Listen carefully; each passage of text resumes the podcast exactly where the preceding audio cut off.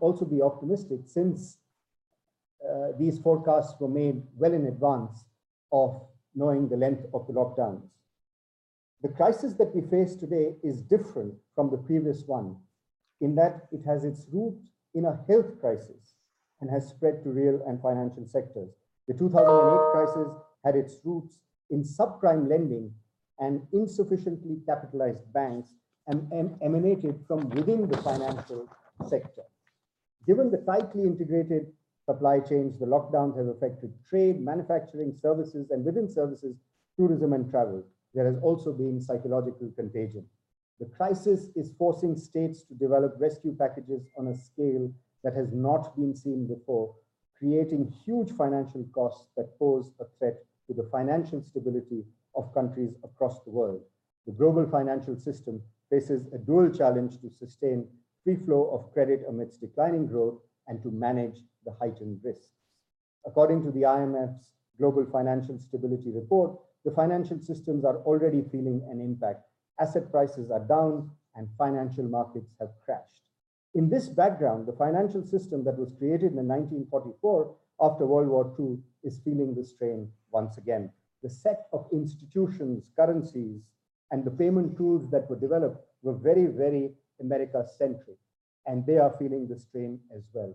China's growing pull on the world system is expressed in the fact that it occupies 15.5% of global GDP, up from 3.6% in 2000. It is the world's second largest economy, and it is deeply woven into world's international and global trade.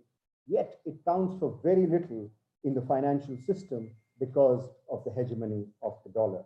Obituaries of the dollar have been written in the past, but many feel that the status quo is too entrenched to be challenged. But also consider this, the list of 30 globally financial systemically important institutions includes four Chinese banks, up from only one in 2012. But as I said, skeptics say that China still needs to develop soft power. Whatever happens to the financial system, the G20 is and has been of great relevance to global financial resilience. And today it is more important than ever before, because if ever multilateralism was needed, it is now. As most of you know, ICRIER has been involved in G20 research since more than a decade now. Since 2009, we have been hosting uh, annual international conferences, and there have been eminent speakers who have spoken at our conferences, including Shri Suresh Prabhuji. All of our research on G20 is available on our portal, and I will encourage all of you to please spare a few moments and look at the immense work that ICRIER has done in the G20 arena. In our latest seminar initiative, we seek to expand our reach to a larger audience to build meaningful conversation around issues faced by the global economy. And this is one such example. While many of you present here have been part of our earlier G20 conferences, also there are many who are probably participating for the first time. A very warm welcome to all of you present here. And I truly hope that you have a wonderful and intellectual productive seminar. And I no doubt that you will because our speaker for the day is Suresh Prabhuji, who, if he had not been a politician, I think he would surely have been a scholar. He is a member of parliament, Uh, Rajya Sabha and India's G20 Sherpa, and also the Sherpa to the G7. He has led several ministries in the past, commerce and industry, civil aviation, railways, environment, power, and heavy industries. And if I could just add that he has left a mark in each one of them, in commerce, he developed a pathway to increase exports in railways, to increase spending on R&D and safety, in civil aviation, to increase employment and connectivity, just to name, name a few of his achievements. He has also been the chairman of the task force on interlinking railways. He has been four-time member of Lok Sabha from Rajapur constituency of Maharashtra. He is a chartered accountant by profession and a member of Institute of Chartered Accountants of India. I can think of no one better than Shri Suresh Prabhu to inaugurate our G20 at 20 seminar series. Once again, a warm welcome to all of you, especially to Shri Suresh Prabhuji for the privilege of hosting you in our inaugural seminar. Over to you, Suresh Prabhuji, and thank you very much. Thank you, Dr. Rajat Kathuria. And thank you, ICRIER, for making a beginning in this direction of finding out how the world should really be addressing so many challenges which are coming our way. And as you correctly said, ICRIER has been playing a very pivotal role in guiding the discourse on such global issues for a very long time. And ICRIER is a think tank of international repute. And as we all know, any organization, any think tank is known by the people who head it, known by the people who make it work. And therefore, we are very happy to have Dr. Rajat Kathuria as a person who actually heads it, steers it. And I'm sure in the years to come, we'll see more of you in terms of outcomes, which will really help global community to fathom with the challenges that we are going to face. I'm very happy that you started this series. Uh, and thank you for honoring me to be the inaugural speaker for the series. And as you said, India would be hosting G20 for the first time in 2022, two years from now. And that would be, as the Prime Minister desired, because India would be celebrating the 75th anniversary of our independence the same year. So it is coinciding with that. And it will be a time that India journey post-independence of 70 years will also be interesting to understand how the world has changed in those 75 years. And as you said, we need to therefore revisit some of the institutions that we created in the last 75 years. Are they now fit enough? Can they stand the stress test of understanding whether the global challenges this institution can face now? As you know, we always carry out, the central banks carry out stress tests for the banks. The individuals carry out stress tests to understand how far they are healthy. But we have never carried out stress test for the global institutions.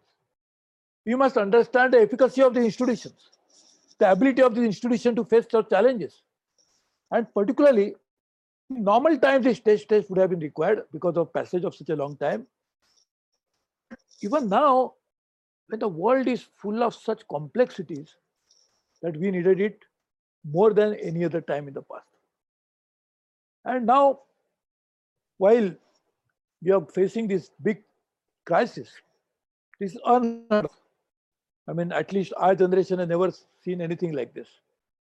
The economic history writers will also keep saying that we have actually not faced as complex, complex situation as this anytime in the past. The UK economy is going to contract probably worse than it happened 350 years ago. The European Eurozone, European Union, they are all contracting. US economy is contracting. And therefore, Japan yesterday, already in recession. So in such situation, how do you actually work in the future? I thank you for keeping this topic. That are we staring at a global economic crisis very soon? Or how soon? Whether it will happen or not, it looks like reality. How soon is a question. And why is that? Today, we have no choice but to give priority to saving lives. And therefore, most of the countries, starting with China,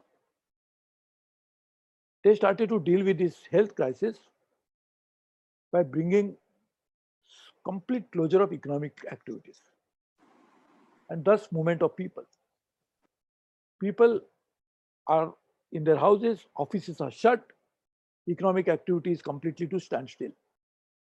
So it's obvious when you have such a situation, the economy will be in a downward spiral.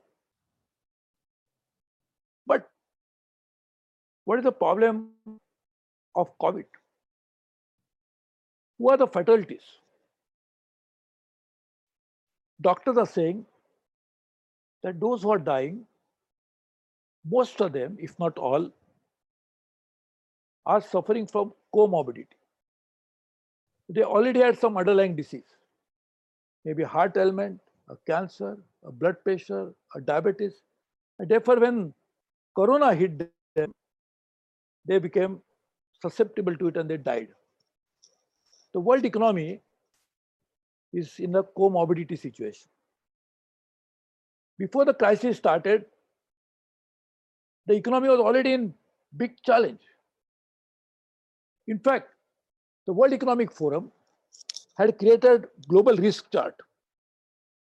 And they said already of the top seven economies, six economies were already on a deceleration mode,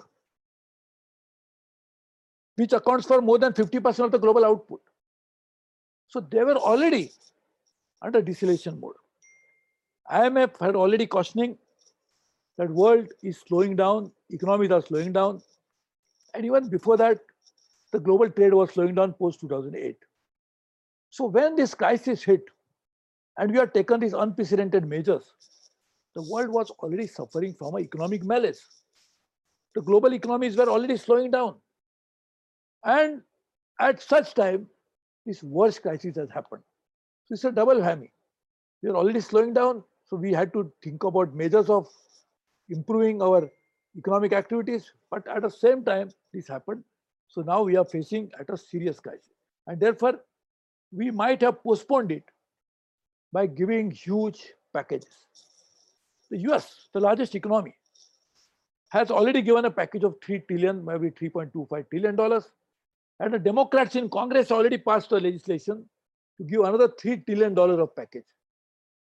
It's unprecedented, unimaginable of a magnitude of the package itself. Because there are probably only four economies in the world besides US, that is China, Japan, and Germany, would have more than $3 trillion of GDP. So that is the size of packages that only one country has given. Yesterday, the Europeans have come out with a new package of probably half a trillion dollars. So huge packages are being given. So where do you get this money for a package like this? One, you can go through some monetary policy, quantitative easing, more supply side money coming in. But good part of it will also be through fiscal measures. And that would mean that governments will have to borrow more. So the public debt to GDP ratios of most of the major economies of the world will be at a very alarming level. I would like to just remind you, and not you, of course, but my friends, other friends, that already the public debt to GDP ratio, public debt to GDP ratio in US was 116%. Japan was 243%. EU, 84%. When you are giving such huge packages, what would be the impact on public debt to GDP ratio? Normally, a rating agency, they advise the investors. What is the job of a rating agency? Those who use the services, they will advise the investor the risk involved in the investment. And normally, one they do the sovereign rating, they also do the corporate rating. Just imagine we should look at very seriously the possibility of some kind of sovereign default over a period of time. If not, I don't know which country, how, but the unsustainable level of debt would mean that either some countries will ask for rollovers, or some countries may think about renegotiation. Many things will happen. Already we have heard a talk, if not officially, but some think tanks are suggesting that huge debt that US has got, the treasury bills, and good part of treasury bills of US are held by outsiders. Now Japan is holding more than China. China is the second largest holder of foreign debt holder of US treasury bills. And some are saying, why not we, is more than a trillion dollars, why not we hold back? Just imagine, I'm sure no country will like to do it, but just imagine the impact of such a move or even thinking like this. That sovereign debt was always said to be the most sacrosanct debt. And now, if something is going to happen as a result of inability of the governments to service the debt of a magnitude like this, what would the impact? I just gave you the number of the sovereign debt of Japan. But Japan's good part of sovereign debt is domestically held. And a good part of that is that Japan has very low interest rates, close to zero.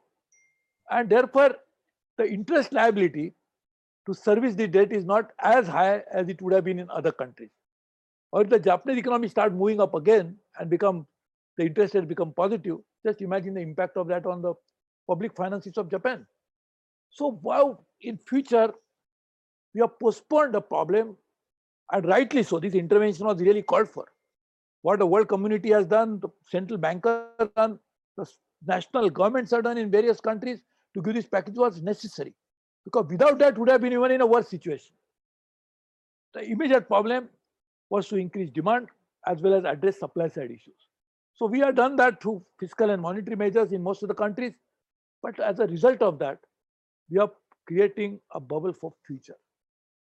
And that would be in the form of one, the debt. One debt, which is in the public debt held by the governments. I'm not even taking subsidiary debts, which is held by the government through some of the subsidiary arms of the government. That again would be a huge debt. And in many countries, we are not even calculating the overall debt, which includes states like US has 50 states. We are not taking that. In China, there are provincial governments, and nobody knows the real size of the provincial debt in China. And there are local governments besides provincial government. Then there are city governments like Shanghai, which has huge public debt. But we are not even calculating that, and we don't know overall extent of that debt. But still, we are heading for a big challenge in terms of public debt, which will be the question that you posed to me and to all of us. Are we staring at a big crisis? This is one of the reasons why it could happen. And servicing. See, debt servicing ratio, which include interest and principal both, if it is going to consume a large part of your current income, you can imagine the catastrophe it would have.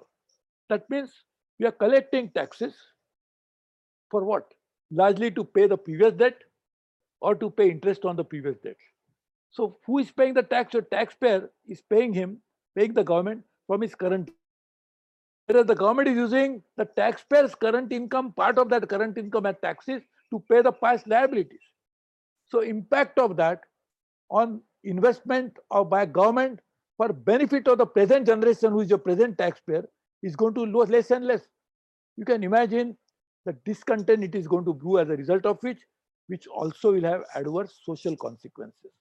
So the other global crisis could come in form of social crisis also demanding a different kind of configuration in terms of how you operate the taxation policies of the future government.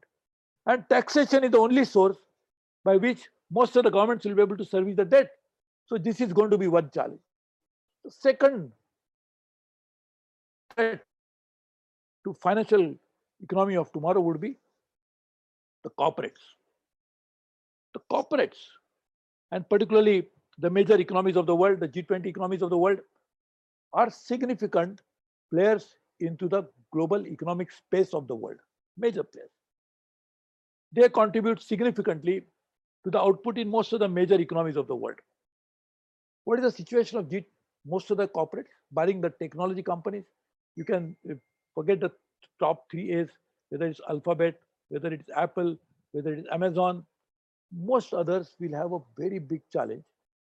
The corporate balance sheets will be under threat. One, because of the asset prices going down. The capital markets will also play a very significant role in terms of deciding the future financial efficacy. If the corporate earnings keep dwindling, the asset prices keep falling, it would have an adverse impact on the price of a scrip that is traded of a company in the market. And therefore, the value of the traded scrip is also going to decide the corporate's ability to raise future money. It's also going to decide about the ability of the corporates to be investing into the future. Investments. have been going down even before this current crisis. The investment is going to lead to the further increase in economic activity. But investments are going down. In fact, these top four companies, four, five companies in US, which are sitting on a billions of dollars of cash piles, are not making significant investments. Or the companies now in future will also find the demand going down for their products, at least in the near term, would mean that why would they create more capacity? Because the demand already is low. So capacity utilization of the existing manufacturing facility may not be optimum. And therefore, we'll see that in future the investment will go down. Now, as you know, investment going down will also have an adverse effect on economy as a whole of the world. In fact, one is a domestic investment, other is cross-border investment. The foreign direct investments have been going even before this present crisis have stopped, happened. In fact, we are seeing the FDI going down by almost more than 36% 2018 as compared to the previous year. So we are now seeing that investment will go down. The corporate would actually need to acquire more debt probably to ensure that now they survive. Individuals, households will also have a big problem. The job less rate Is the highest in the, their history after 2030 or rather 1930, uh, the depression. Unemployment in most of the countries is high. So the houses which are less income can only survive by borrowing more. It's a question of survival. So the household debt also might go up. Just imagine it's going to be a triple problem. Corporates, households, sovereign, all three of them will be under heavy debt. It will have an adverse impact on the banking system.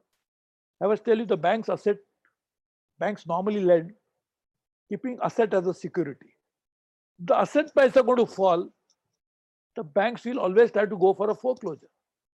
They might say, I want to repossess your asset because I cannot afford, I do, don't have enough security left against your loan. And it will again have a huge impact because if repossession starts happening, and it could again lead to the problem. The banking, banks again, their own balance sheet, if their borrower's balance sheet is not good, obviously it will impact on bank's balance sheet. So banks lend bulk lending to corporates. They also do household lending through retail lending.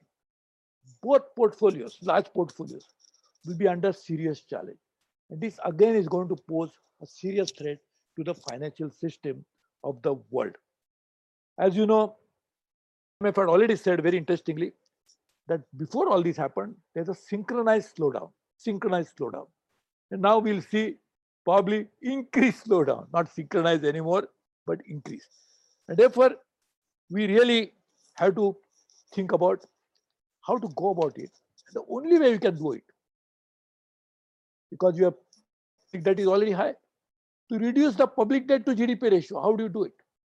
Either you pay off the debt, which is not possible. The only other way you can do it is by increasing the size of your GDP. If your GDP increases, as a percentage of debt, it will go down. But that again is going to create a very big problem because you will see in the future growth itself is under threat for many of the reasons. One, the trade. Trade can actually hasten the pace of global economic growth. But WTO and all relevant organizations are under constant attack. So they are actually facing the brunt of it. But while that happens, the trade volumes itself are going down. And now you are seeing that if you want to disrupt the existing supply lines, it might help some country like India immensely, and we have to capitalize on it. But while the re-establishment of disruption happens, it is going to disrupt trade. And therefore, in medium term, at least certainly short term, you will see a very big decline on global trade for demand going down, as well as disruption that will be caused because of these supply lines getting changed. That again will have a negative impact on GDP. So therefore, increasing GDP through investment is little challenging because as I mentioned, through trade, which otherwise could have increased, is going to go down. And if the demand is low, obviously export from country like India to other countries will be affected. Just imagine, and we normally think about global economy, we think about G20, which is almost more than 80% of the global economy. But what about those countries whose global trade is depend on say one commodity alone? Some African countries export only cotton and they are not able to export anymore because of demand being low, because of all these new challenges. What happens to those countries? If their entire foreign exchange earning depend on few commodities and that goes away, how would they survive? What would happen to their own obligations of servicing loans or buying certain essentials, whether it is medicine or it is oil from abroad? What happens to that if you don't have export? So just imagine the disruption, the global economic challenge, because you also must understand when there was a possibility of failure by Venezuela or by Argentina, the whole world world suffers. It shivers just by the thought that one country is going to either have default or going to reschedule their loan obligation. Just imagine countries, some countries like that get affected by this. What impact, the cascading effect it would have on the global economy. And therefore, this is another important challenge that we'll face. Again, as I said, the banks will be at the receiving end. There will be more bankruptcies. There will be more job losses as a result of which banks will not be able to get their mm, loan service by the borrowers.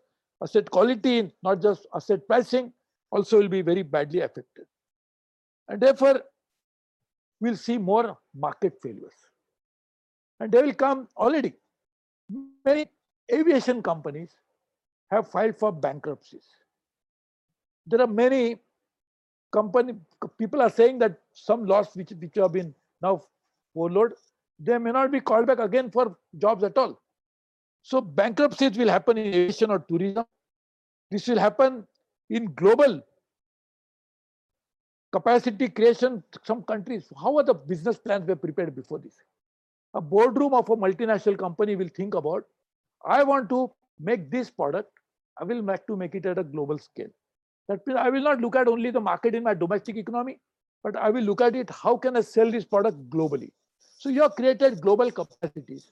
And when there are global disruptions, those capacities will become redundant or at least if not obsolete, it will not non-functional. So that again will have a very adverse impact on market failures. So market failures will become reality, which again will be a threat to a big challenge for the global economy. Also, oil. Oil, nobody could imagine could fall below $20 or go almost $10.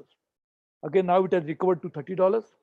But just imagine the oil based economies, whether it is shale oil, whether it is shale gas, or whether it is liquid fuel fired vehicles, transportation, whether aviation fuel that is necessary for flying from one end to another.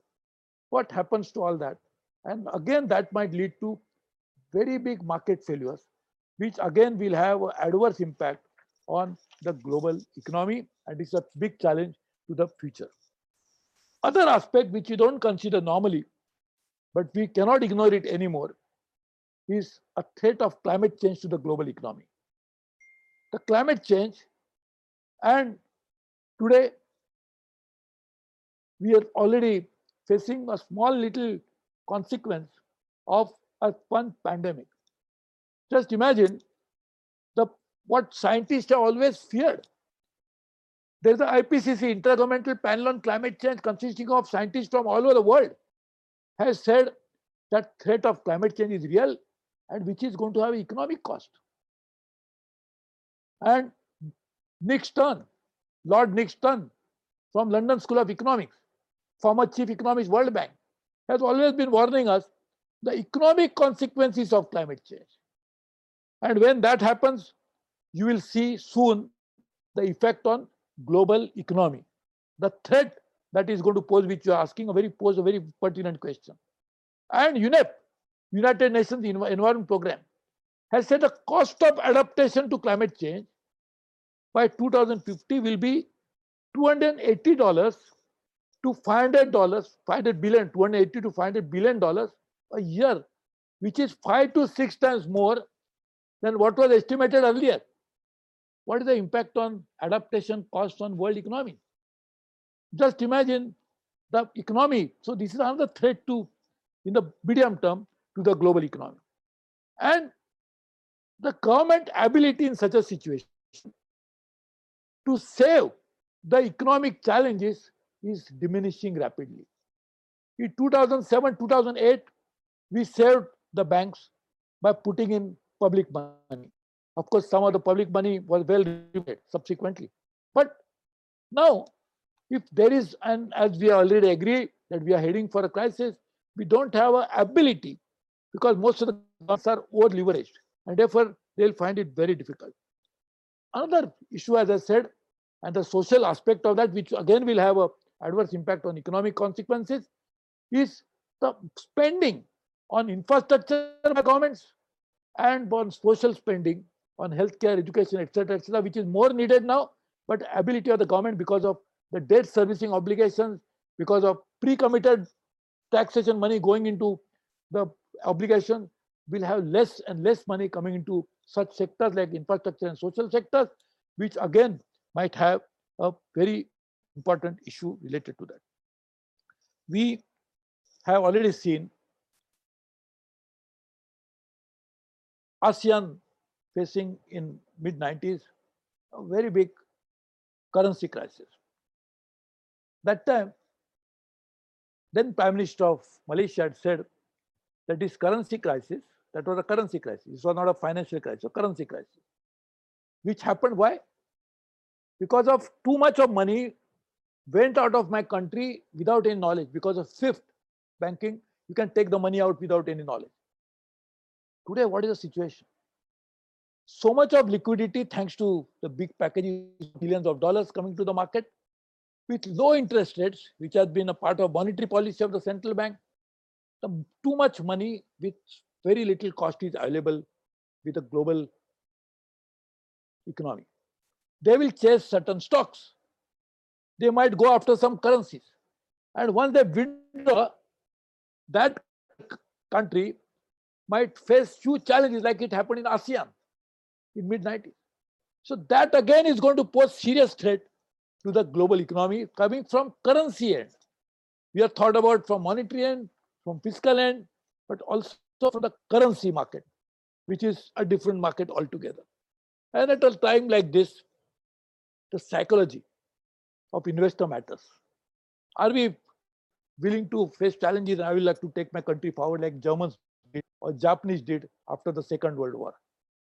But today the world is fearing of going out and shaking hands with other People are worried to have business conferences. So at a time like this, the business confidence psychology of investment will matter, which is at a very, very low level and will be at low level. So in a situation like this, I would like to dwell upon what is that we should be doing. I think it's a time to reallocate the world resources properly. We'll have to reallocate them in a way that we put some money for repayment of the previous obligation like debt and interest, but do not forget the responsibility towards the present generation. We should meet past obligations, but should also not overlook the aspirations of today's and tomorrow's generations. And therefore, we'll have to allocate resources properly, reallocate them. Make sure that we follow the climate proof policies when making economic decisions. We should also think about, and this is very important, we have a prudential banking norms, the Basel, the International Bank for Settlement in Basel comes out with those norms. IMF has certain parameters. I think it's a time we think about prudential norms for public finances. We'll have to think about it very seriously to ensure that we don't get into a serious financial crisis in future. We'll have to think about new global institutions. The institutions, as I was saying in the beginning, the stress test of them will reveal that they cannot withstand the shocks. They are not any longer the shock absorbers. So we, we are using a car without a shock absorber, we like to discard the car, right? Or at least buy a new shock absorber. It is the time to revisit the role of this so-called global institutions, the Bretton Woods institutions and others, and think about how we should try to take them into. The point you mentioned, the role of the reserved currency will also matter a lot. What will be the role of a reserved currency for the world? What will matter in future will be the competitiveness of all competitiveness of currency, competitiveness of economy, competitiveness of business and industry, and that competitiveness will be brought in in a more issue. I think the new world will be looking like to look at avoiding financial crisis of a magnitude that we are facing at, how to look local to global, then global to local.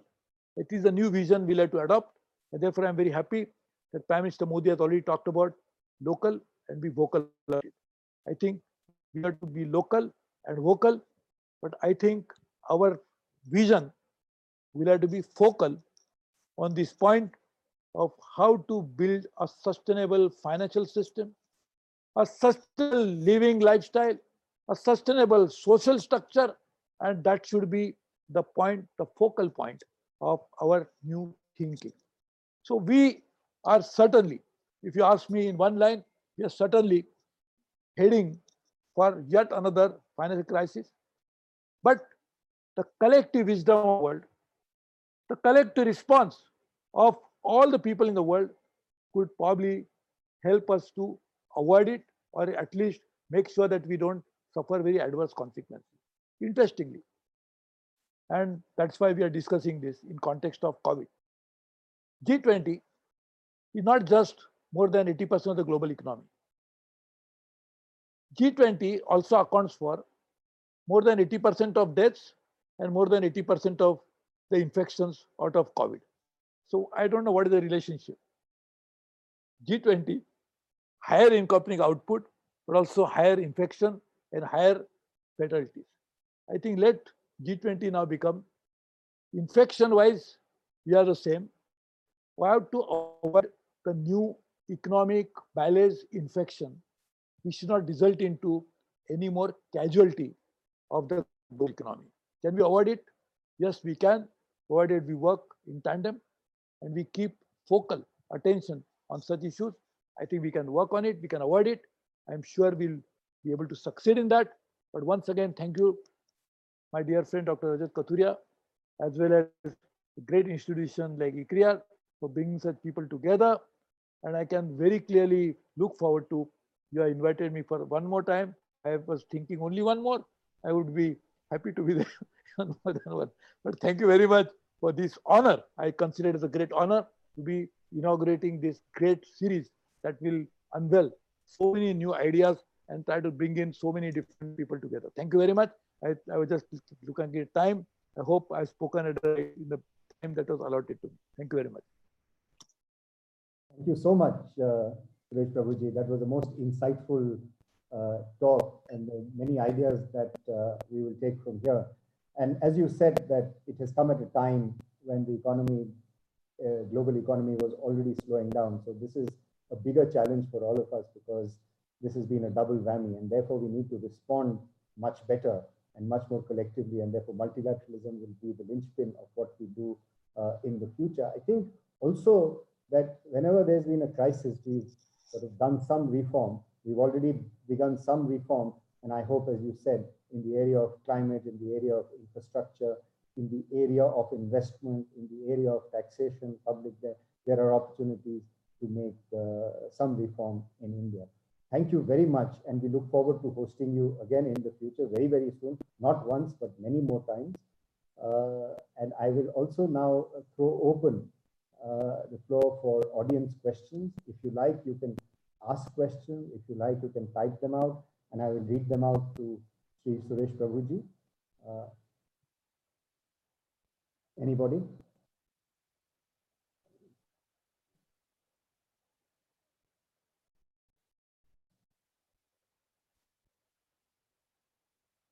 Anybody has a question? I think. Uh... Um, Rajat? Yes, please um, sorry, so I let me put my video on. Yeah. Um, while you're waiting for more learned people, oh dear, I, um, do I have uh, there we go. Um, I was very, uh, well, thank you, um, Sureshji, for your remarks. Uh, and uh, Rajat, I was particularly interested that you focused on the financial dimensions. Uh, I'm hearing an echo. Is there echo on your side? No, No, okay. Um, uh, Sureshji, um, going back to 2008, uh, Gordon Brown at the London summit declared that the world needed a new Bretton Woods. And there were various initiatives like the Stiglitz report, etc., uh, to examine the issue of the global monetary order. Um, and what we have certainly seen is that the global monetary order, which is dollar based, but also dollar and euro, has given policy space to the United States, to the EU, to the Japan, to do all kinds of things that frankly are not available to the emerging markets.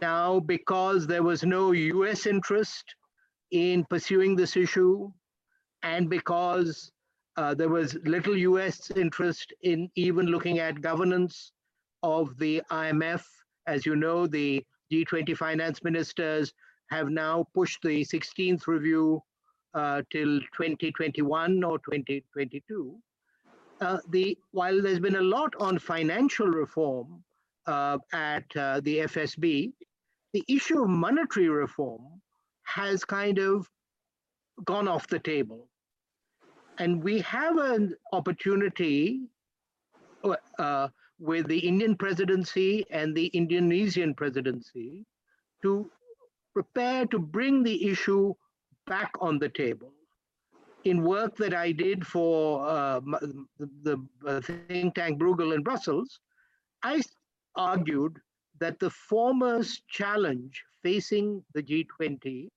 was the safe integration of the Chinese and Indian financial systems into global finance. And exactly as you said in your remarks, that is not feasible in the present financial and monetary arrangements with hot money flows, with uh, asymmetric constraints between the emerging markets and the metropolitan countries in freedom of action. So I would just make the plea to ICRIER, to you, to RIS, etc., that there be a work stream that gets initiated following upon the report of the eminent persons group to say what reforms in the global monetary system are uh, necessary for a level playing field for the emerging markets. Thank you, Rajat. Thank you, sir. I think uh, Dr. Suman Bery, my dear friend, nice to see you again. I hope you're okay. But I'm I'm well, really thank you, thank you, thank you for bringing this up. Um, as a former World Bank uh, chief economist, as well as you have played many many roles in all these areas, including NCAER used to be one of our think tank uh, heading. That. Of course, you also worked for Shell and looked at many global options. So I think very good ideas what you said. I fully agree with you. In fact, it's a good suggestion that we should try to look at this, revisit this issue, and it is so important. I would just say that reforming monetary policy is one part, but what is important is the institution's role. If we don't have right institutions to address issues, so again we'll get bogged down into it. So I think we should happen same time parallelly that we should work on reforming institutions like say IMF and make sure that it becomes more focused on the issues that are necessary. At the same time, working on the issue. But point is very well taken. I thank you for this very good suggestion. Thank you very much.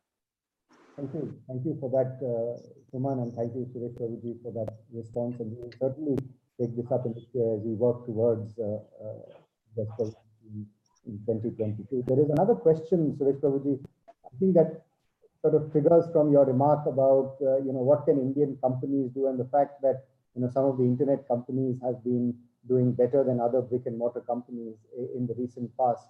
So is India a, at an advantageous position with respect to its positive internet rate? This is from Suchita.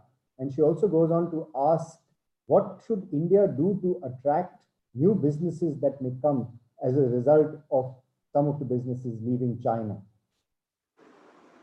So, you know, there are obviously uh, internet-based trade, or what you call it as e-commerce, is undoubtedly going proliferate. It has actually hastened the process during this uh, lockdown period, but even earlier, this was a clear trend. In fact, very interestingly, when most of the companies lost their market caps, Amazon increased the market cap, and therefore, or in our Indian context also, if I can look at it, while everybody was worried about the new Mukesh Ambani, our top industrialist, could attract huge FDI into only one of his vertical, that is Jio, um, that Jio Telecom. They call it by different name, I think Jio Digital or something, but that they got invested into that. So that shows that Indian companies will have an advantage. E-commerce is going to increase. In fact, for that only, we had e-commerce policy. When I was a minister of commerce industry with involving 70, 80 top people. And that top policy was kept on the website, which is under now, the matter is under works. So Indian companies will have a special advantage. Uh, our domestic size of economy also could be an attraction.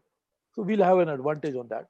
But brick and mortar against e-commerce is going to be, they will keep fighting each other like we always fight the fresh water and the saline water keep fighting where the, the sea uh, meets the uh, river. This is bound to happen. Brick mortar and new economies will keep. But I think we need both, no doubt about it. E-commerce is uh, footprint will increase, but that doesn't mean brick mortar is going to die a natural death. They will in fact also survive and do well. The second part is attracting companies into India. I think already Prime Minister Modi has announced a lot of policies. We can benefit from it. Uh, we probably need to work on so many issues. You know, what happens is the challenge is that some of the other countries, they can do something which we cannot do it all the time. For example, land in India is not owned by the government. It is actually private owned. The government has to acquire and give it. Now, fortunately, we have a good land, land bank under the Delhi-Mumbai Industrial Corridor, which is already under construction. So there are certain nodes which can be given. Some states have already acquired some land for industrial development. Actually, just after independence, more or less all the states set up their own industrial development corporations. And those industrial development corporations were actually providing industrial estates because that time the our thought also was very limited. So we were small little industrial estate. We call it Gala, we do this there. But now some state governments also have some landmarks. So we can work on that. But we have to work on attracting investment for sure. Uh, and mind you, and uh, will tell you better than me because they are very well equipped to offer this advice to you, is that FDI, which is when we are attracting investment, obviously it's an FDI. Other companies coming and investing in India will be a foreign investment into India. They would also look at all our trade policies. They look at all our taxation policies. They will look at all other relevant commercial laws and industrial laws applicable. So we'll have to align all that and take a call. We, luckily, Prime Minister Modi has been spearheading it. He understands the importance of it. He's providing leadership to it. And therefore, I think we, we should be able to succeed in getting it to India. Thank you. Thank you, Suresh Prabhuji. There are, I, let me, there are a few other questions. Let me present them together so that you can respond collectively. Uh, there are a couple of questions on G20. What should India focus on in its presidency of the G20 uh, in 2022? What are areas of our own comparative advantage? Uh, this is from Saurabh Kumar in CUTS. Then there is Arpita Anand from IDSA. who's asking whether there is any consensus among G20 countries on the way forward, or how can we develop that consensus given that we are in a major crisis now? Uh, can we develop a consensus among G20 countries? There's one more question. Um, would you advise whether we should actually, this could be a trigger to more frugal living in the future, given that we have exploited so much of our resources? Is this a message for more frugal living for the future? So these are related to G20, Sureshji, and there are a couple of other questions which I will come back if you have time. But could you address these? Yeah, okay. See, number one is uh, as far as the G20 is consensus is concerned, actually, you know, despite so many differences, G20 ultimately agrees on something. For example, the last summit that took place in Osaka, barring one, all other the entire statement was endorsed by all 20 countries. Only one had 90s plus one. Otherwise, all agreed on that. So therefore, there is a possibility of uh, we agreeing now. We'll have to work on that and we we are actively engaged. Our Prime Minister Modi has been interacting with all the global leaders. We are also doing that to support it, and therefore I think we should be able to move towards arriving at some consensus on that issue. The first issue about India's priority, I think that's a work under progress. In fact, we are inviting ideas. You also can give idea. Uh, ICRIER is for major research institution, so you can talk to them. We can work together, find out. The RIS is also doing that work. We are working with universities. We're talking to a lot of think tanks, and we'll be developing it. But I think we should be doing that soon. On frugal think, frugal living, there is no doubt about it. In fact, we have, and that's what I was saying, reallocation of resources. I mentioned it. And when I say resource, is it natural resource also? We have to now seriously think about. We have been thinking that there are so many planets available to us, so we have finished few, but we can get into some more. And that was a fallacy which has come to we are has hit us very badly through the pandemic. When we realize that we cannot conquer nature. Till that time, we are thinking we can do anything with technology, we can solve all problems. But technology can solve problems for sure, but it has a limitation. And one limitation of technology is we cannot recreate a natural capital. No technology can recreate water, cannot recreate biodiversity. It cannot. And therefore, if we do not live in harmony with the natural resources available to us, we do proper, proper resource planning, we are heading for definitely another. I mentioned it, though I didn't expand it. I think, but we, you are absolutely right. We learn to do that. I think, doctor, I had to go for other program, but if I can take another five minutes if you want. Just another two two sets of questions maybe. Okay, just um, uh, there are two more questions, Sureshji, so I'll read them out to you. So both of them are related again to what you had mentioned, uh, that the world is facing a problem of excess capacity. Most, as you mentioned, corporates are not doing well. There is overcapacity, and at a time like this, this is uh, uh, Lalit, Mr. Lalit, was asking the question. Do you think there will be a tendency, therefore, for countries to become sort of more protectionist and more inward-looking uh, and focus on self-reliance in this context because companies are not doing well.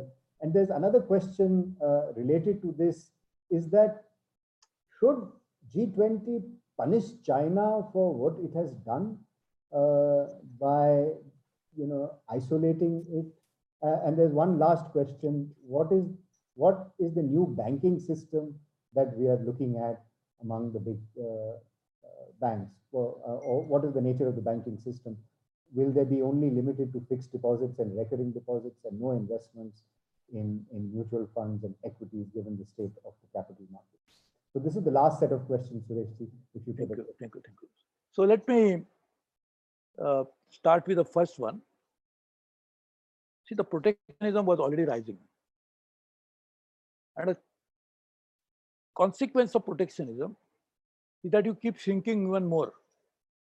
As I was saying, when we have such a large public debt, only you can reduce the public debt to GDP ratio or improve it, not reduce, but improve it, by increasing your GDP.